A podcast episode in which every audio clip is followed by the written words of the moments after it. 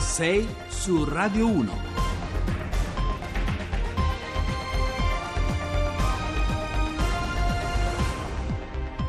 Bentrovati a 6 su Radio 1, buongiorno, giovedì 3 maggio, sono le 6 e 7 minuti, Giovanni Acquarulo al microfono, Toc- torneremo a occuparci di politica oggi perché il mar morto delle trattative per la formazione del nuovo governo, come l'ha definito qualche giorno fa Natalia Aspesi su Repubblica, consegna all'uomo che le osserva sulla riva, il capo dello Stato, ecco, consegna alla Quirinale una crisi istituzionale davvero senza precedenti e soprattutto senza approdi certi all'orizzonte. Poi parleremo anche di lavoro, l'abbiamo fatto per il primo maggio e oggi ragioneremo insieme di infortuni e di malattie, perché se è vero che si muore sul lavoro come 50 anni fa fuori dalla rete di protezione dell'INAIL, tutto il mondo del precariato resta ancora senza tutele. Ci sposteremo poi a Parigi, dove il presidente Macron si misura con il cinquantennale del maggio francese, il maggio del 1968. Infine, ma sarà subito il nostro gancio d'apertura, il sogno a metà della Roma, uscita a testa alta dalla Champions League, ma con molti rimpianti e qualche recriminazione di fronte ad un Liverpool comunque davvero superiore. Allora,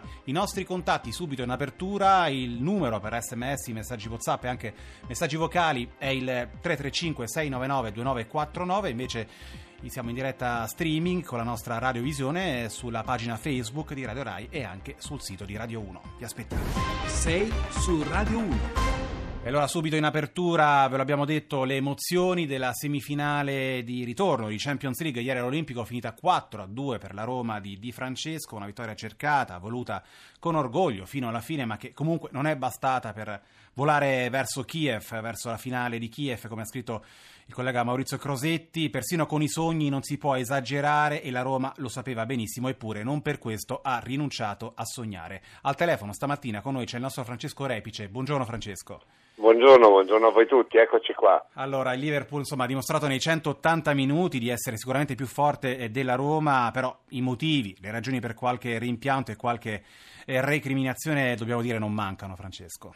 Qualcuno ieri sera ha parlato di occasione persa, cioè che la Roma avrebbe potuto comunque tranquillamente, se non tranquillamente, comunque alla portata della Roma, sembrava questo Liverpool a un certo momento, soprattutto dopo quanto è successo ieri sera, perché come dicevi tu giustamente la Roma è risorta dai suoi suicidi, quelli tecnici, almeno nei primissimi minuti, l'errore di Nainggolan con Liverpool subito in vantaggio e poi quella diciamo così bambola in area di rigore sul tiro della bandierina dopo il pareggio fortunoso per l'autorete di Milner e da lì in poi una grandissima squadra che ha messo le corde il Liverpool, ha segnato 4 gol, avrebbe potuto segnarne di più e qualche recriminazione per tre rigori non concessi, uno uno soltanto praticamente lo scadere della partita, ma comunque è stata una eh, splendida notte di calcio perché il pubblico ha risposto alla grande, perché lo stadio sembrava veramente un crogiolo di emozioni eh, con uh, la voglia della gente di eh, gridare tutta la sua gioia, la gente che alla fine ha comunque applaudito e ha sbandierato così come ha fatto nel corso di tutta la partita all'interno dello stadio olimpico, una grande serata di calcio e qualche rimpianto e soprattutto la sensazione che per la Roma si sia trattato di un'occasione persa.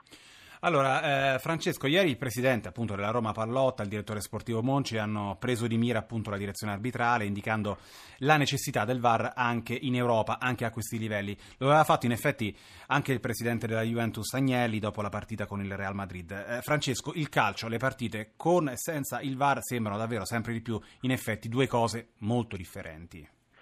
Il VAR sta veramente cambiando questo calcio, anche se Ieri sera sinceramente non ci sarebbe stato bisogno del VAR e non c'è bisogno del VAR È per vero. concedere quei tre calci di rigore alla squadra giallorossa che lamenta e quindi l'errore su Geco che non era in fuori gioco e poi falciato dal portiere, l'errore sul Sharawi falciato in aria all'interno del rigore nel primo tempo, poi il clamoroso tocco di mano sulla conclusione ravvicinata di El Sharawi sempre nella ripresa eravamo al sessantesimo e lì ci sarebbe stato ovviamente calcio di rigore ed espulsione del difensore inglese con eh, circa 25 minuti da giocare e due gol per poter andare perlomeno ai supplementari per poi giocare i supplementari sempre in superiorità numerica. Insomma ce n'è di che parlare da quel punto di vista anche se io credo che sotto questo aspetto la Roma abbia fatto un altro passo da gigante in su eh, nessuno si è lamentato dell'arbitro non ne hanno parlato né l'allenatore Eusebio Di Francesco che ha reso onore al Liverpool né Daniele De Rossi che ha detto il Liverpool ha meritato nei 180 minuti di andare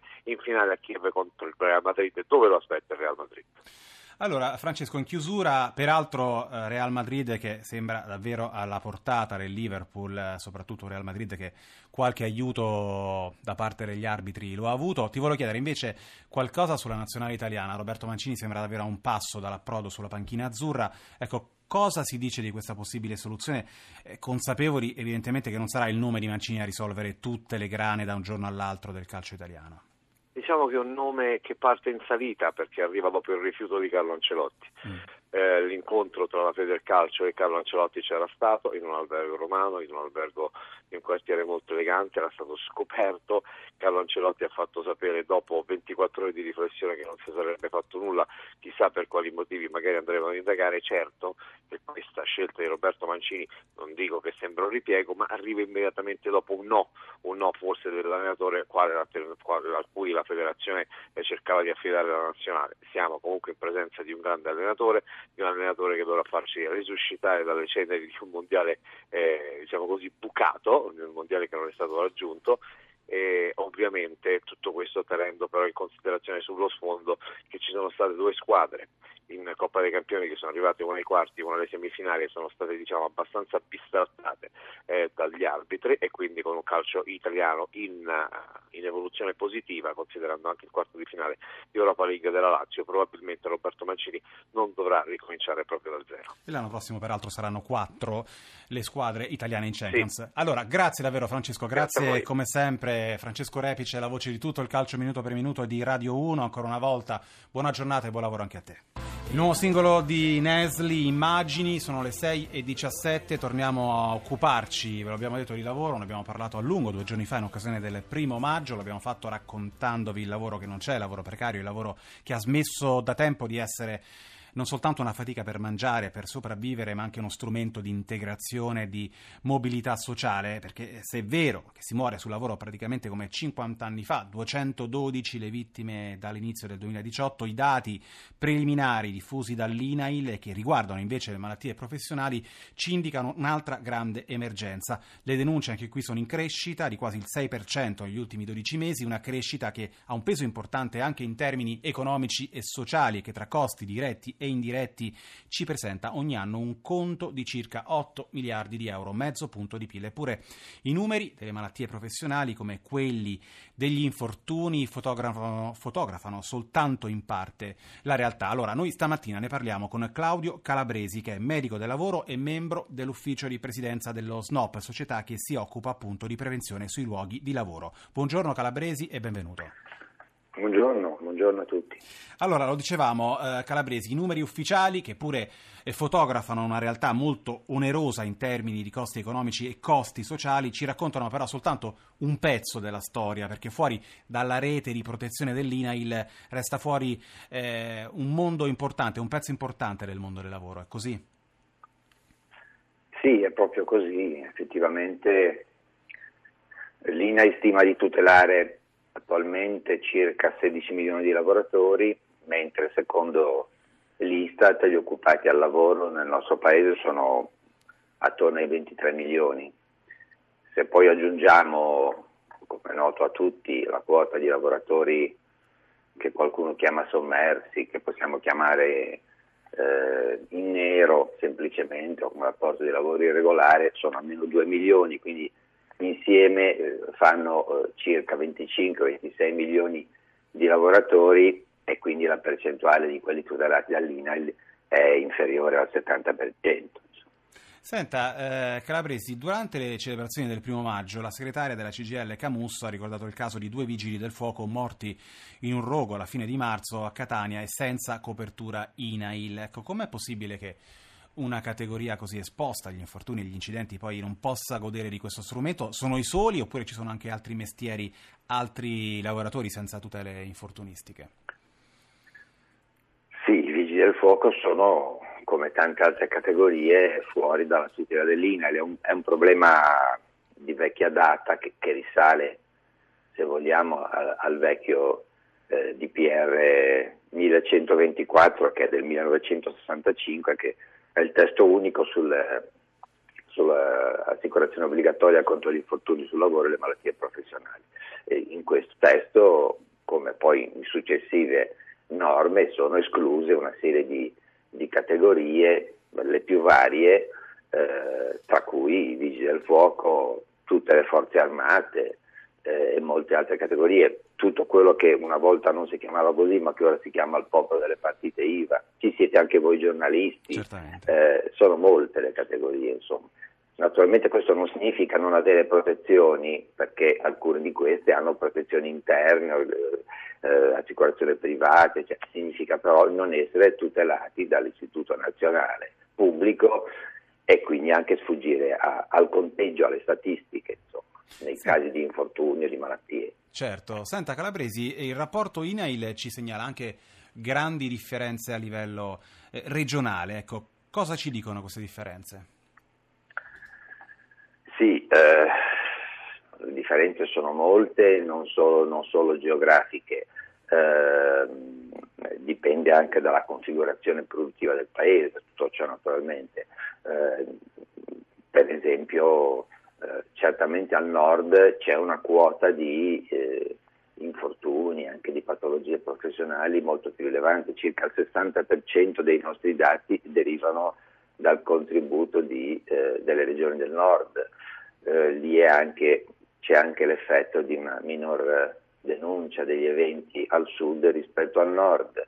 E, dipende anche dalla per... dimensione delle aziende calabresi? Dip- dipende anche da questo.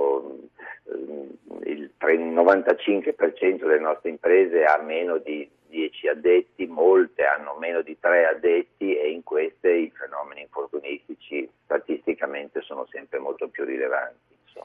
Senta, allora io la ringrazio. In chiusura volevo chiedere rapidamente, secondo lei, eh, per riassumere, il diritto alla salute oggi è un diritto pienamente diciamo, godibile, pienamente effettivo sul posto di lavoro oppure no? Questa è una domanda a cui è un po' difficile rispondere con un sì o con un no, eh, ma mi rendo conto che bisogna eh, fare una cosa sintetica. Proviamoci. Eh, da un lato, certamente negli ultimi 30-40 anni ci sono state delle evoluzioni positive nei luoghi di lavoro, questo è indubbio, eh, soprattutto in quelli tradizionali, nelle fabbriche di una volta che ci sono ancora ma sono diminuite, nel nostro paese è diminuito il settore manifatturiero enormemente, soprattutto negli ultimi anni. An- quindi per tutti questi effetti, ma anche per azioni di tutela che sono state fatte, eh, il, eh, alcuni numeri sono molto cambiati. 50, 60 anni fa c'erano 4-5 mila morti sul lavoro ogni anno, adesso ce ne sono molti, meno di mille, insomma, di cui una buona parte è legata all'utilizzo dei veicoli. Quindi alcune cose sono cambiate in meglio, però sicuramente ci sono anche fenomeni molto negativi, eh, soprattutto negli ultimi anni con, con, la recessione e con una serie di modifiche nel lavoro, nei rapporti di lavoro, con la flessibilità esasperata, con tutta una serie di cambiamenti che non sono Bene. tutti positivi, le cose non vanno. Secondo me si può dire che il diritto alla salute oggi non è diffuso, non è godibile da molti lavoratori, è diseguale in molti settori, in molte zone del paese. Grazie allora davvero a Claudio Calabresi, lo ricordo medico del lavoro e membro dell'ufficio di presidenza dello SNOP, società che si occupa di prevenzione appunto sui luoghi di lavoro.